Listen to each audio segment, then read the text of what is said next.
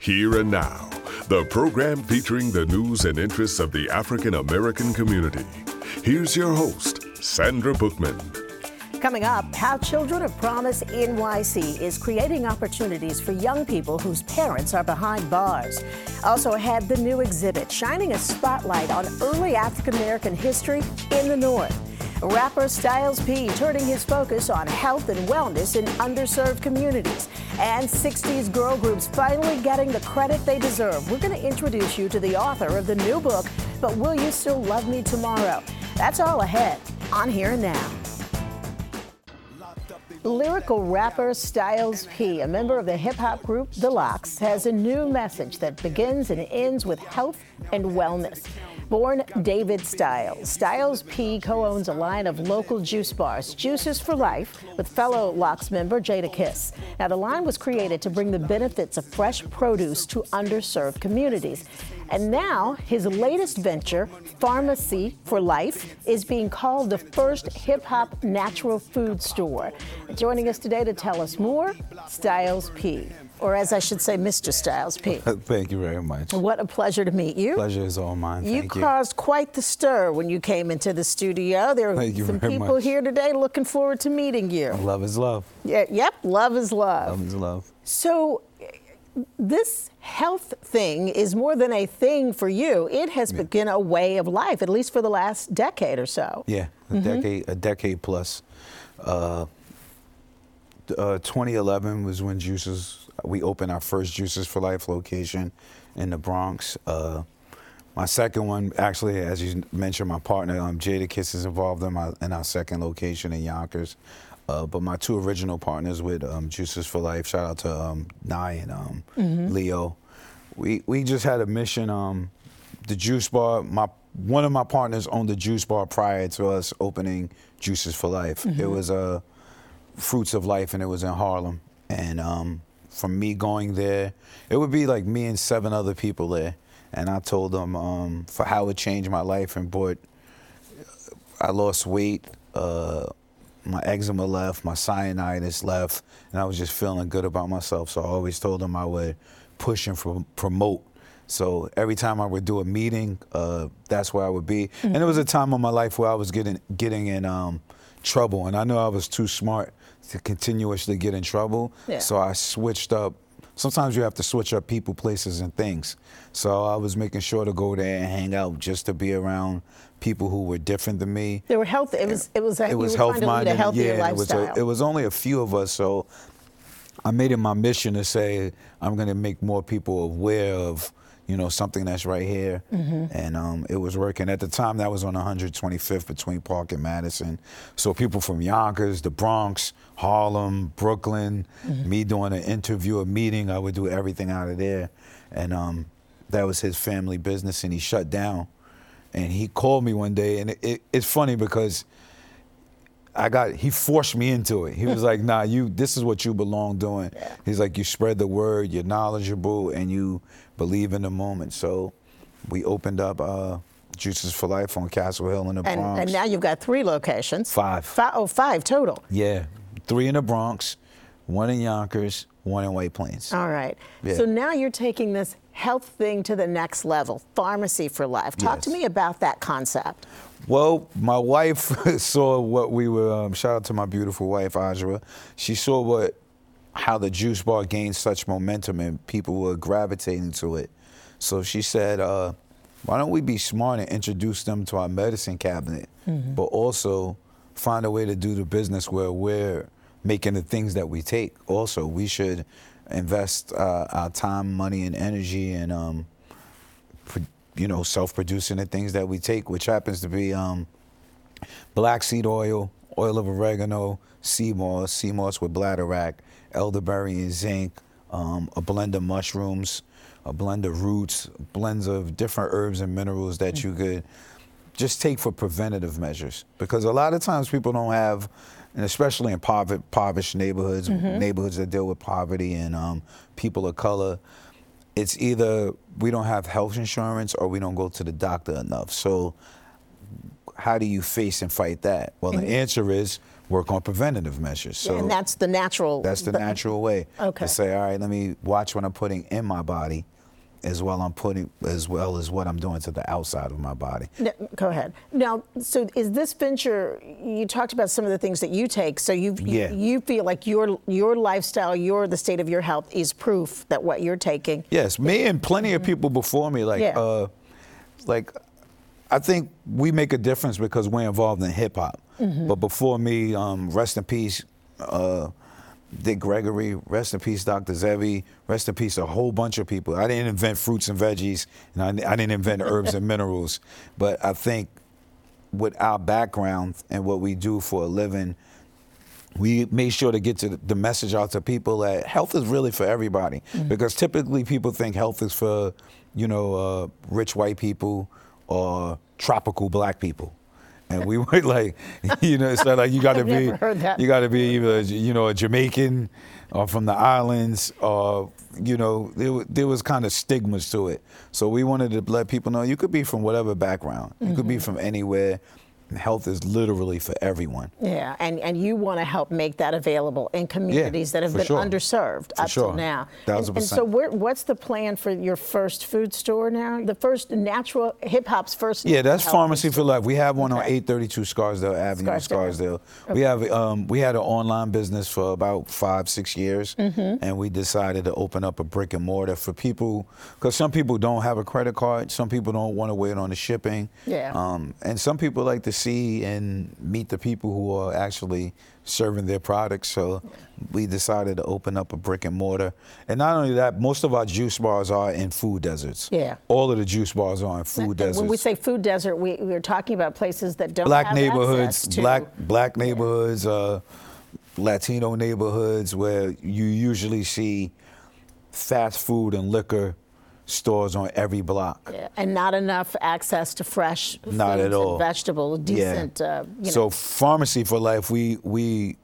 as you grow and you get on a journey because of course we're going to take care of our people because you know we're the we're the number one we feel like on a targeted list when it comes to bad health but we decided to put farmacy for life in scarsdale which is one of the richest neighborhoods to also show our people when you have a dream, you set your mind on it, you shouldn't be placed in a box. And mm-hmm. also, rich people don't know what they're doing a lot of times when it comes to health either.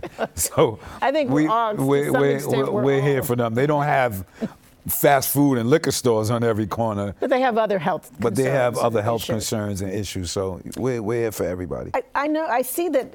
You know, not only through your career, but also through your music career, but also in, in this current these current businesses, you are really focused on giving back. Do Yeah. you feel like that is the next um, next iteration for you as as a hip hop star? That you're taking that that that stardom, that that fame, that renown, and using it for good.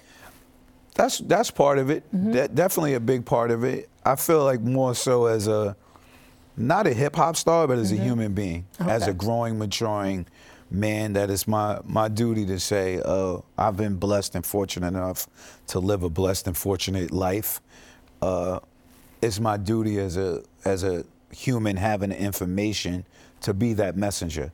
Uh, you know, often you get you get put in a box of you're the first one to do it and let your ego take place, but I'm not the first one to do it. There's been many who have, have done it before me, and I feel like the message is supposed to be carried on because one thing with health is there's it like I said, when you know it's for everybody, you let your ego out of it and say, let me just do the right thing and spread the message. I feel it's something I have to do for my people first and foremost, mm-hmm. but for all for for all people because if you know when you live a life you when it's all said and done, I want to be able to say I did something that benefited humanity. Yeah. Like and that's my so yes, that is a big part of it, but It's also important to you. I'm I'm a messenger. Yeah. And Yeah. before I let you go, I, I have instructed I have to ask you.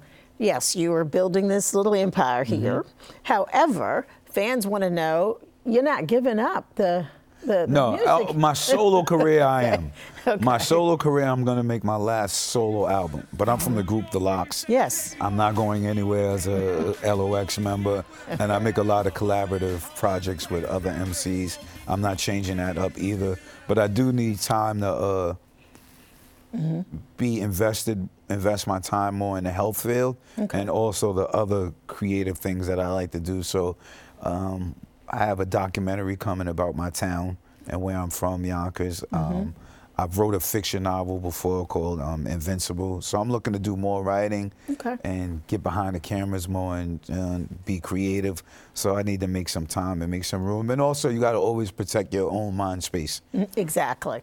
Yeah. You know, mental wellness is, a, is, is big, and we got to take care of ourselves. So I'm going to send folks to pharmacyforlife.com. That's Yes. Mm-hmm. F A R M A C Y for life.com and Yes. also MrDavidStyles.com. Yes. Uh, if you want to keep up with what uh, Styles P is doing these days, in addition to uh, being a lyrical genius, Thank you very much. you are building a, a, a, an empire ba- based on health. yes. A terrific, fantastic idea. Thank you very idea. much. And thank you for having me. Thanks. Thank you for being with us. It's great to meet you. Pleasure's all mine. We'll be right back.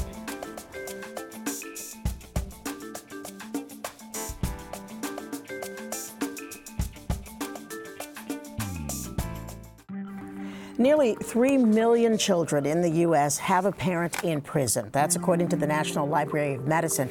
Parental incarceration can negatively affect a child's development. Children of Promise NYC strives to serve youth left behind when a parent is doing time. And joining us today is the founder and president, Sharon Content.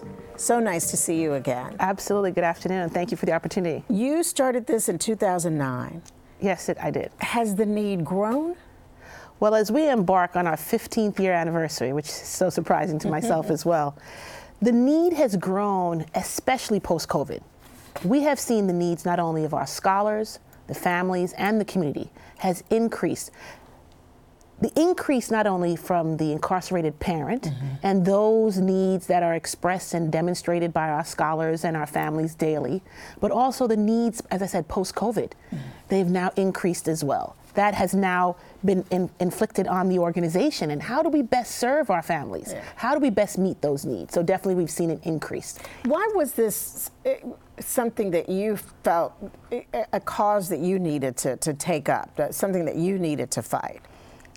Well, it started really, I was in the for profit sector. I worked in, in finance, worked on Wall Street. And while I was there, I recognized okay, so while I enjoy the work, I love the work that I was doing, I didn't feel a passion, I didn't feel a commitment on a daily basis on what difference was I making.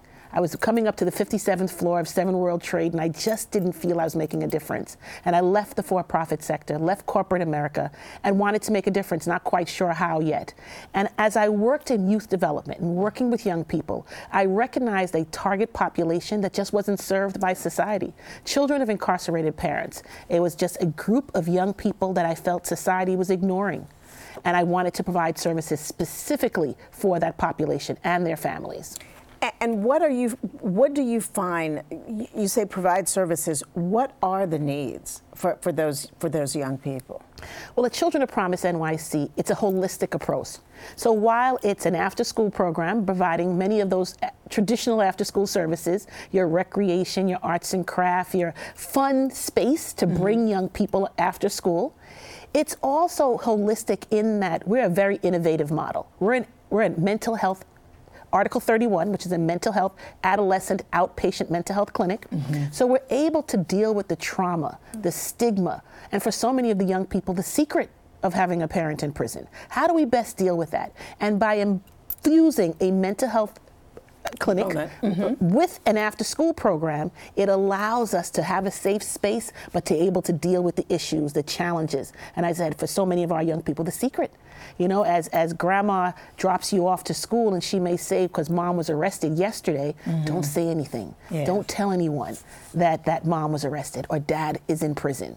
So when a young person is dealing with that secret, how do we bring young people together to deal with those issues together and understand that they're not alone? So they're carrying that stigma, even though it has little to do with that. Absolutely. They are carrying, let's say, the burden or of, of their parents' incarceration. But how do we bring them together to understand it's not their fault?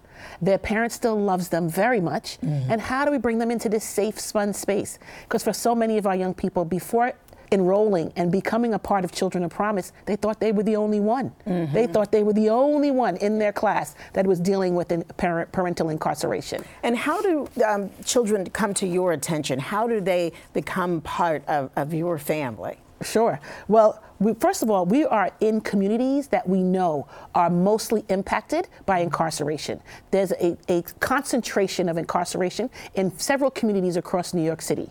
And Bedford Stuyvesant, Brooklyn, mm-hmm. South Bronx, the two locations in which we provide service, are two of those communities. So we knew we wanted to be in boots on the ground. We wanted to be near where our families lived. And then we really we collaborate and partner with so many of the other agencies that are serving mm-hmm. our communities, soup kitchens, shelters. And then then we goes in, go into the schools. We really partner with schools that are able to identify that our children have an incarcerated parent. And then we go, I go into the prisons. I go in and be able to talk to the incarcerated parent, and then they call home and say, you know, I, I heard about an organization, Children yeah. of Promise, please enroll. So I know you 15 years, yes. you said. You've got to have some um, success stories, if sure. you will. Kids that you met, you know, early, in those early years who are now either in school, out of college, whatever. Anything that comes to mind, just, and also what it makes you feel like when you see them knowing that you helped them through some of the most difficult years of their lives and, and, Absolutely. and look where they are now. Sure. I mean, as I think of so many of our success stories, and these might be successes in young people that are able to, on a day to day, deal with the issues and the challenges, as we said, and being able to have a clinician, have mental health staff to be able, on a day to day, to be able to deal with so many of those, those situations that are difficult. So the success stories may be in young people that are graduating from high school that are being able to go through their education and being able to, while those, those issues and problems exist, mm-hmm. but be able to deal with them proactively before they're incarcerated or having to deal with the criminal justice system. Our success comes from young people that are not a, not involved with the criminal justice yeah, system. Don't get into the Absolutely. Yeah. And then we had one success just today. One of our scholars, who were, as a scholar as a young person, is now is now a father, and he named his daughter Promise. Oh my and goodness. that to me is, a, is another indication of the success and the impact that we had on this man's life. Yeah. That he has now after coming through Children of Promise and being a part of our organization, has actually named his child after us. We're moving into the holiday season, and I yes. know that you guys have plenty of holiday uh, plans for your scholars. We do. And so, talk to me a little bit about that. The holidays can be a very difficult time, yeah. not only for the financial constraints of not having a parent that might be incarcerated,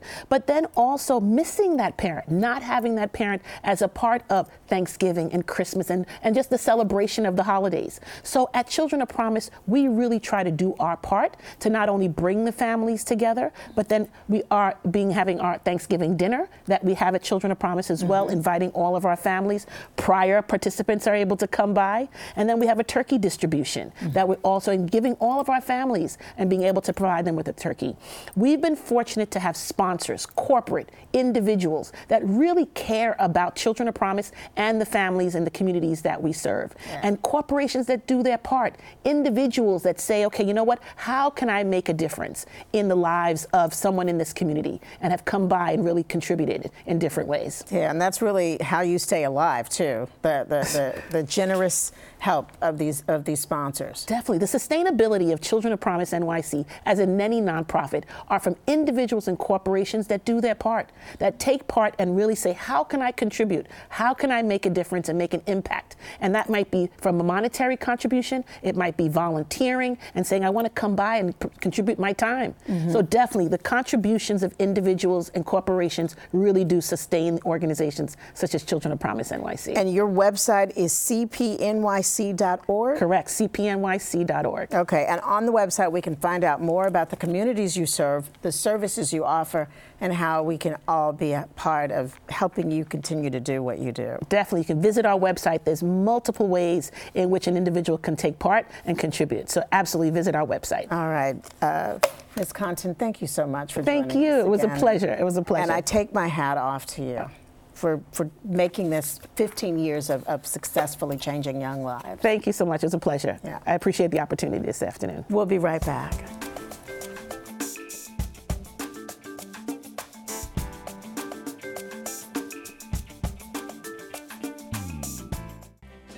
Beehive hairdos, mini dresses, and sweet harmony, all part of the signature style of female singing groups of the 60s. We're talking about groups like the Supremes, the Vandellas, and the Shirelles.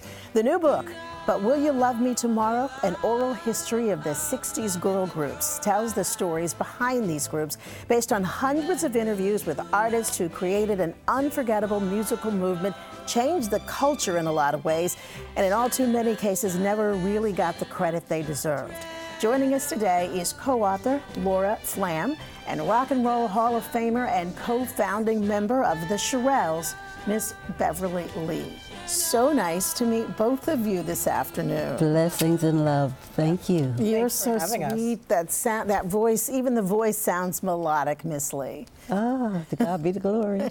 Now, I'm not gonna, but I'm not gonna ask you to sing for us today. I'm not gonna, I'm not gonna do that to you. Look, I want to start with you, Laura. What made you and your co-author believe this was a, an important topic? We um, are huge ha- fans of the music. In fact, we've been seeing a lot of the groups, leg- legacy groups from the 50s and 60s, are still touring, and we've been seeing them for years. And we love catching a girl group on the roster.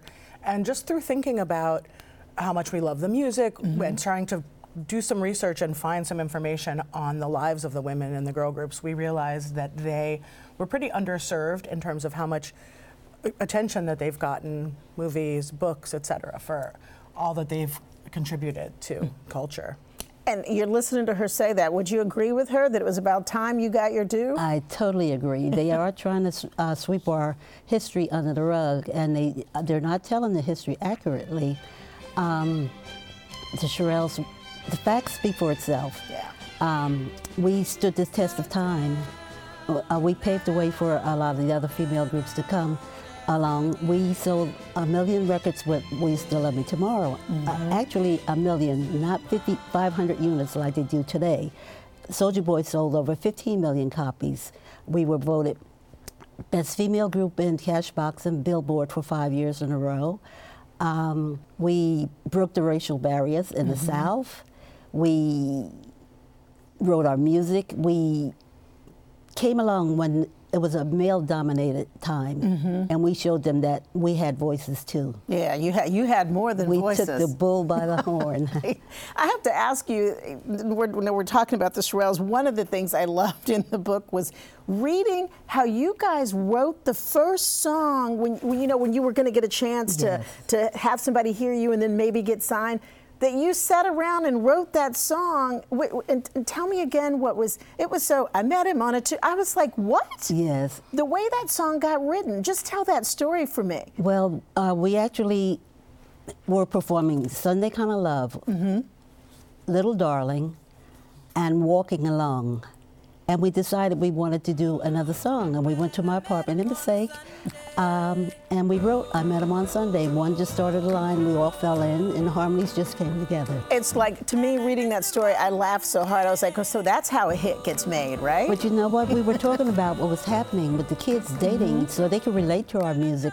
Uh, you could dance to it. It told stories. Uh, a lot of people fell in love with our music. We have a lot of young ladies named Sherelle.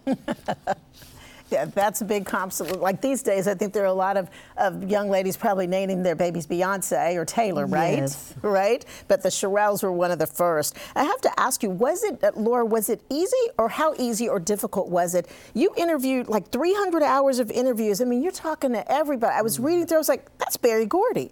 That's Diana Ross. They talked to you. Um, and of course, Miss Lee was was all part of these conversations too. How easy or difficult was it to get folks to talk to you about their memories of that period of time? Well, well, there were a few people that we had to pull some some uh, extra sources in. so, in, in all accuracy, Diana Ross, unfortunately, we did not get to speak to. Okay. Nor Berry Gordy, and a few people had But, you, passed away. these, but these are and we wanted to include their voices. But in terms of the people who are still here and with us, uh, it was daunting to reach out to people, especially at first. But when we did start reaching out to people like Ms. Lee, the women who are singers of the girl groups pretty much all across the board feel that they that their stories have not been told. And that they you know they walk into the grocery store every day and hear their songs on the radio and everywhere movies.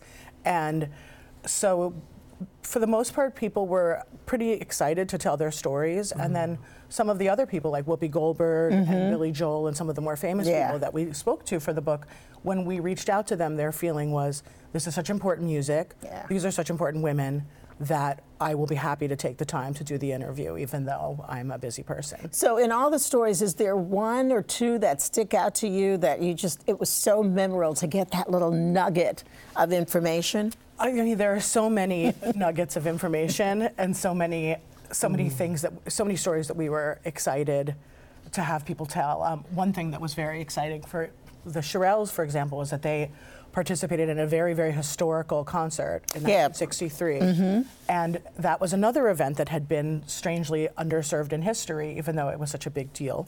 And it was the Salute to Freedom concert in Yes. Birmingham, Alabama. The Shirelles were on. And so to be able to speak to the Shirelles and people like Johnny Mathis, who was another person who was excited to, to speak for the book, Yeah. was such an exciting thing. 'cause not not only was it a nugget, but it's part of history that has been preserved but not preserved enough, and it it, it gave a chance to bring it back to life for a minute, and to talk to people like Beverly Lee, who Was actually really there spoke- who was there and has an amazing perspective, and hasn't really hadn't really had a chance, I don't think, to speak publicly about the event. Yeah, and Miss Lee, reading about it, I knew nothing about that concert, and the concert, in fact, was used in part to fund some of the activities Yes. around the march in Washington. Yeah, March on Washington. As a matter of fact, I spoke with someone who said they were at a uh, African American museum in Birmingham, Alabama, and they had no knowledge about the concert. Yeah. Um, I was very honored because while the Shirelles were performing, Dr. King was on stage with us. Yeah. Um, the money uh, that was raised for that show was for the people from Birmingham, and Alabama, to come to the March in Washington. We also did one in Philadelphia. Um, in those days, they didn't put our pictures on the albums in the South. There was a demand for us to come south, and we went south and blew their minds. They didn't expect no black young ladies to come in. And we went to Clemson, South Carolina. So we opened the doors for the other acts, the black acts, to come into the South and play the colleges and stay in a lot of the hotels because we mm-hmm. could not stay in the hotels also. I was on stage when Johnny Mathis was performing and when the stage collapsed. I saw the whole thing and people didn't panic in the front because you could tell what was happening. The Yeah. light bulbs had overheated and exploded. They said some people, maybe in the back, they thought something happened.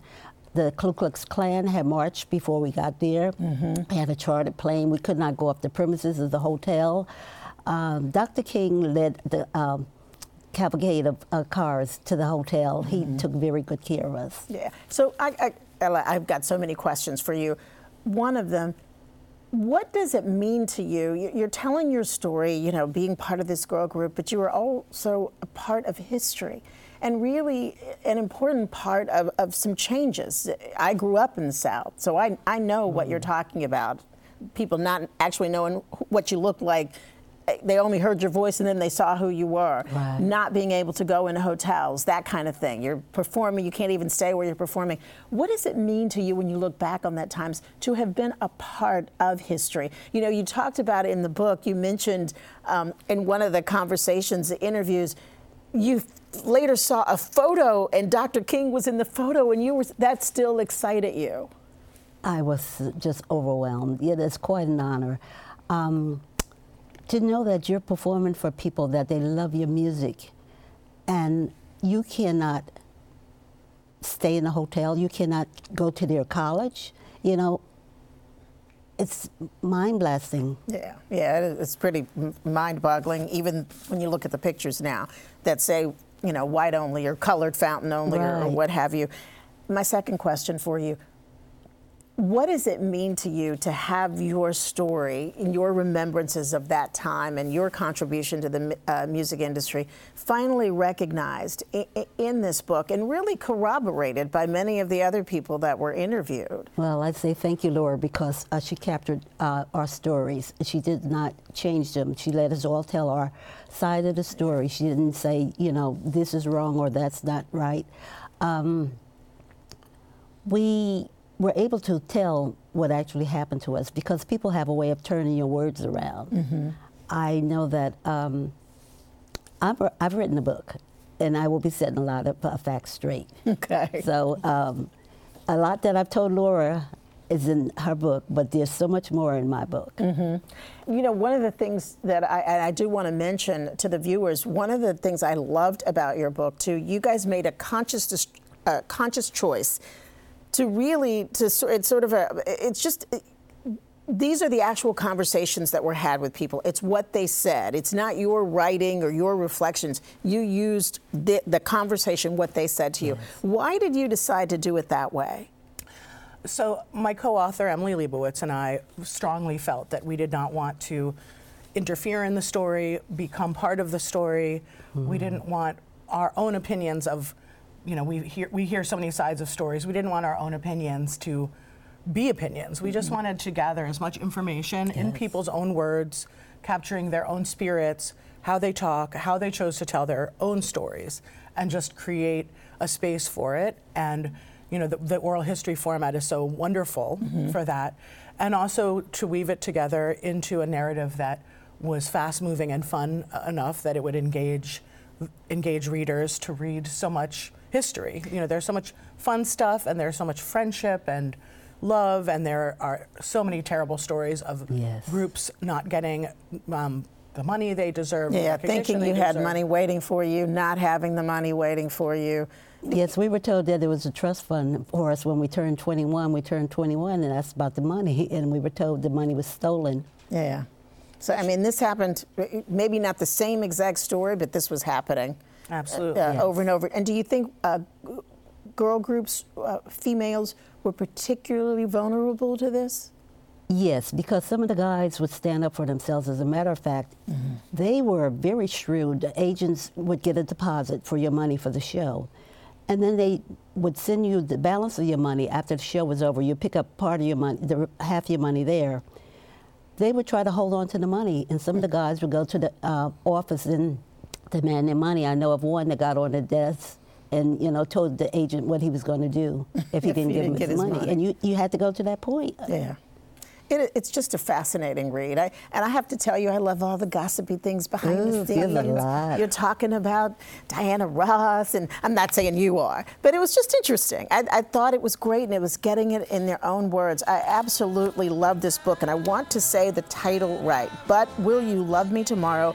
An oral history of the 60s girl groups. And it is juicy, it's entertaining. Um, it's really wonderful. And thank you so much, Miss Lee, for coming this afternoon to talk It's my to us. pleasure. You know, Diana Ross sat behind me on the bus on the tour, and Dick Clark would go and get our food for us when we couldn't go into the restaurants. Yeah. And that, I just, all of that stuff you talk about and you remember those stories, I, I, I love it. I really loved it. And anybody that loves that music, they are going to love this book too. Thank you both for being with us this afternoon. Thank you so much for having us. And I us. can't wait to read your book. Oh, me neither. I'm waiting for that one too. All right. We will be right back.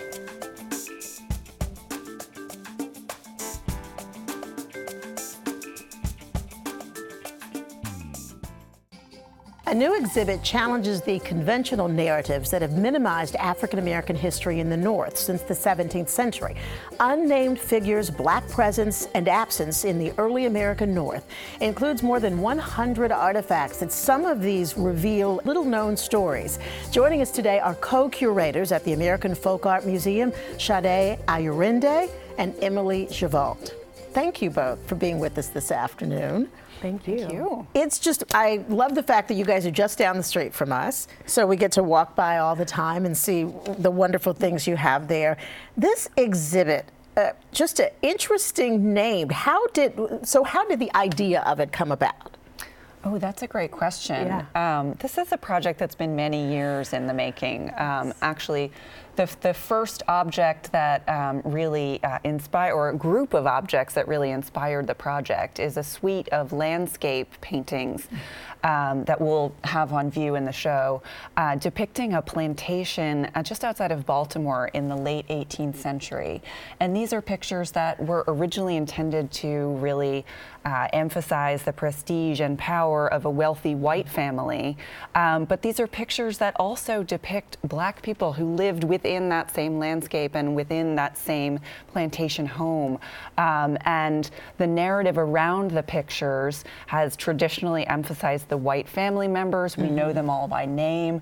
But looking at these works, you immediately say, you know, well, what about all of the different black figures who are shown here? Mm-hmm. Um, something in, in, in particular that's been interesting about it is to study the long history of the object's ownership, and one of them actually descended in the family of. Um, of some formerly enslaved residents of this plantation. So, mm-hmm. what does a picture mean when we think about who's looking at it um, and uh, start to kind of question the traditional interpretation that has only talked about the white folks who are part of this painting? Yeah, and, and did you did so you're looking at this this work. And do you find the same thing in other works? Is that what makes you say, you know what, this needs to be a bigger conversation? Absolutely. Yes. Yeah, I mean, we were able to collect um, so many objects that are kind of doing the same thing. They're showing, um, you know, black figures, if they're showing them at all, mm-hmm. which Emelie had just said, like they literally they often are just completely left out of the picture. But if they're showing them at all, they're showing them in relationship to to whiteness as like sort of an accessory, or they're minimized, or they're off in the corner and in some way. And so we were able to actually gather quite a few works um, of art to to demonstrate this this general idea and try to unpack what can happen if you decide to focus on the black figure and think about the lives and the histories of, of the black residents in the North, um, as opposed to just focusing on the, the white um, families and the white stories.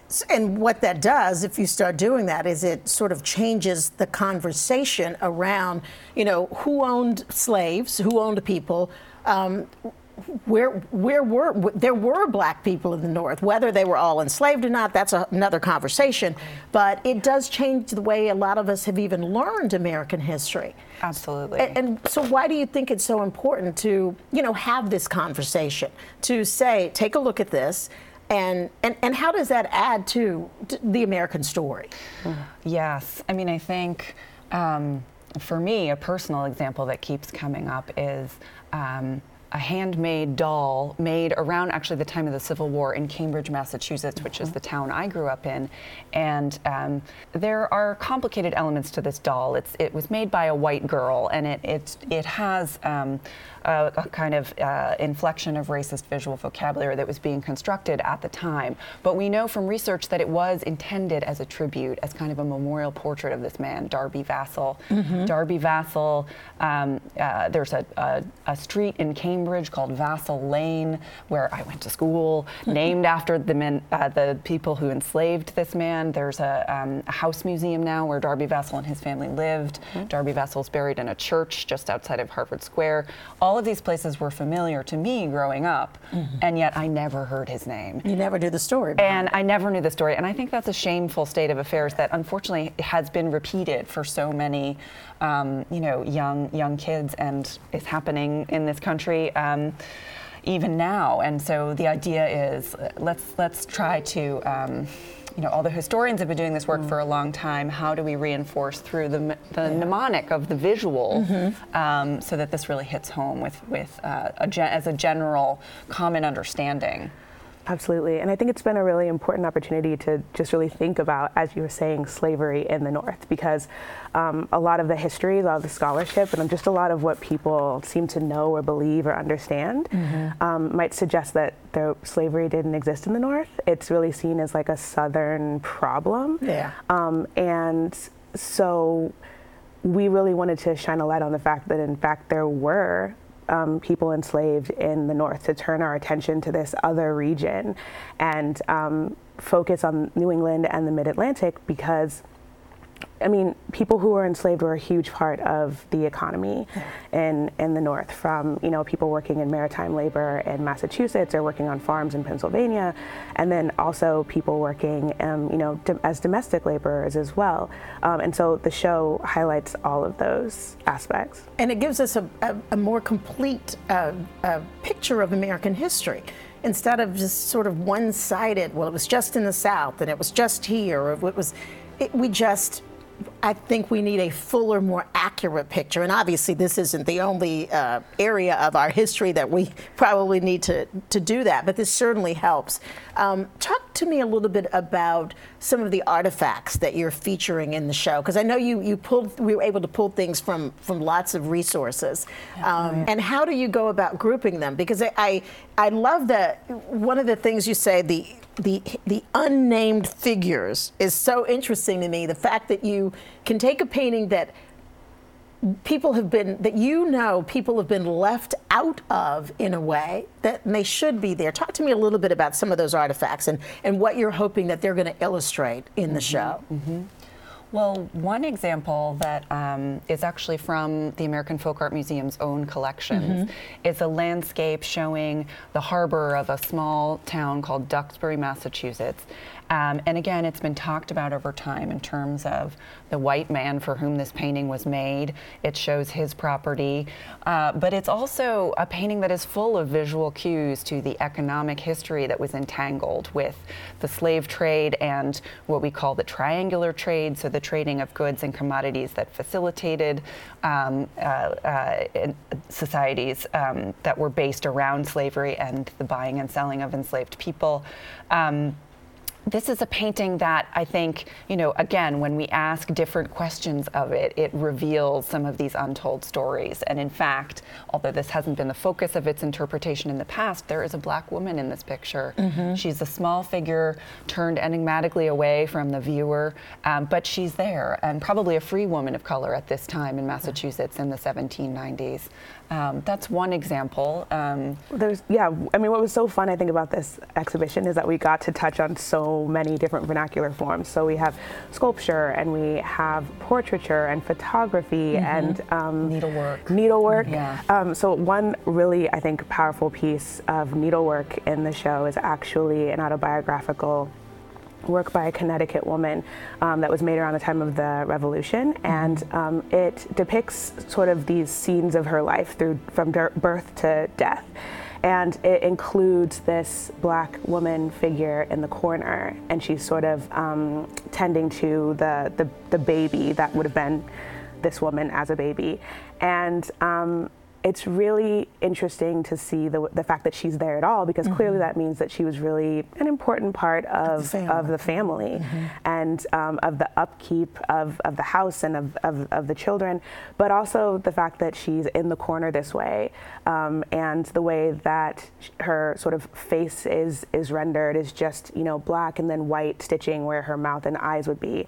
And um, it continues to show that same trope of um, the ways that blacks were sort of marginalized in these in disappearing in into the woodwork. Exactly. Mm-hmm. Okay. That's exactly. a really interesting example in particular because mm-hmm. we actually do have a possible name yes. for this woman. Yes. Um, because often is this, this is one the, of the shocking things that you found? No, it's actually not. Uh, this is not actually research that that we did uh-huh. ourselves, uh-huh. right. but there a historian did this research. But um, again, because of the white archive, because of documents around a white family, mm-hmm. we know that there was a woman named Jane Jane or Jenny Cato enslaved by yes. the family of this needleworker.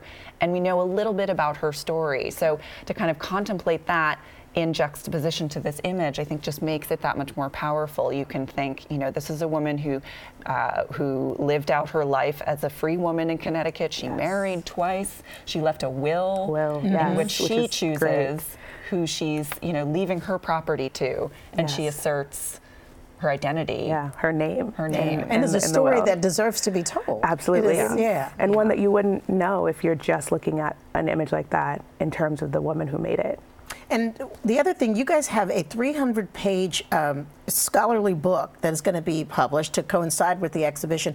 Talk to me a little bit about that. So, this is a chance for the hard work that you've done to live on well beyond. I mean, and not just to work, because obviously you didn't do the paintings and everything, but to, to pull it all together and to explain to people why it's important, what you're looking at, and what you're seeing but not seeing. And so to understand, I mean, I think that's just important. Talk to me a little bit about that, the, the book. Oh yeah, that was that was great. that was so great. We we decided early on that we didn't want to do just like a traditional catalog. We really mm-hmm. wanted to highlight the voices of a range of different scholars because again, there's so much to do here interdisciplinarily in terms of, you know, art history, but then also history of, you know, material culture studies, visual culture studies. And so we wanted to be able to have all of those voices come together in one in one project. So there are 12 authors, mm-hmm. um, and they're coming from a range of different um, arts institutions and um, universities. And I think um, you know we're able to dig into a lot of different expertise that like we didn't necessarily have. And mm-hmm. so i think um, and the book is is beautiful beautifully illustrated. I think it's going to be a really great addition to to the show for people to continue to learn about these objects in more depth. Yeah. And i know the two of you sort of have uh, different uh, areas of expertise. Yes. so maybe you both have a slightly different hope for what you want people to um, get from the show? How do you hope that you know visitors will react? What do you think that? What do you want them to, to walk away with? That's a great question. Yeah. I think together with our co-curator R.L. Watson, who's an assistant professor of African American Studies, um, I think we're really well aligned on what we hope folks Agreed. will come yeah. away from the show with. We do come from different backgrounds, and that was intentional. We wanted mm-hmm. to um, be able to bring different kinds of expertise to the project. Yeah. So I'm really a, a, a, scholar of 18th century New England. Sade works on much more contemporary yes. material. Yes. Um, and RL is and literary. yes. Yeah. And we're both art historians. RL's coming to it from another uh, perspective. But I think um, I can say that all three of us are very much hoping that folks, in the broadest sense, will come away from the exhibition um, with a bit more of a habit to look with a critical eye. Yes. Mm-hmm. So not just to kind of accept, you know, I think oftentimes people come into a museum with this expectation, okay, I'm here, the curators are the voice of authority, they're going to bestow facts upon me and I'm yes. going to come away having learned that. We're actually asking for our visitors to do a bit more work than that and to really play an active role in looking and unpacking what they're looking at. So things like questioning even the most basic information. Mm-hmm. There's a title title here. Who came up with that title? You know, yes. most 18th century objects weren't given titles by artists necessarily, or mm-hmm. certainly in the kind of vernacular art world. Mm-hmm. So these are pieces of information that get layered on from someone's perspective at a later time. Yeah. And guess whose perspective yes. that usually was? Yes. A white person, if mm-hmm. not a white man. And so we have to ask that question um, continually. So that's that's really the um, underlying gesture of the show is to Absolutely. get folks thinking critically. So the exhibit is Unnamed Figures, Black Presence and Absence in the Early American North, and it runs November 15th, 2023 to March 24th, 2024. That's correct, right? Yes. Yes. And I can send folks to folkartmuseum.org yeah, absolutely. to find out the times and anything else they yes. want to know. And you talked about the book. Uh, is that going to be available there? Is it something that can be ordered? Both. But yes. Both. You're like both. You can, you yes. can pick up a copy in our shop, or you can order it online from our shop. All right. Thank you both for being with us this afternoon. Thank it's really you. interesting, and also we just all need to think a little bit, look with the critical eye, and think a little bit deeper about who we are, where we come from. Right? Yes. Absolutely. Thank you. Thank you. Thank you. And we'll be right back.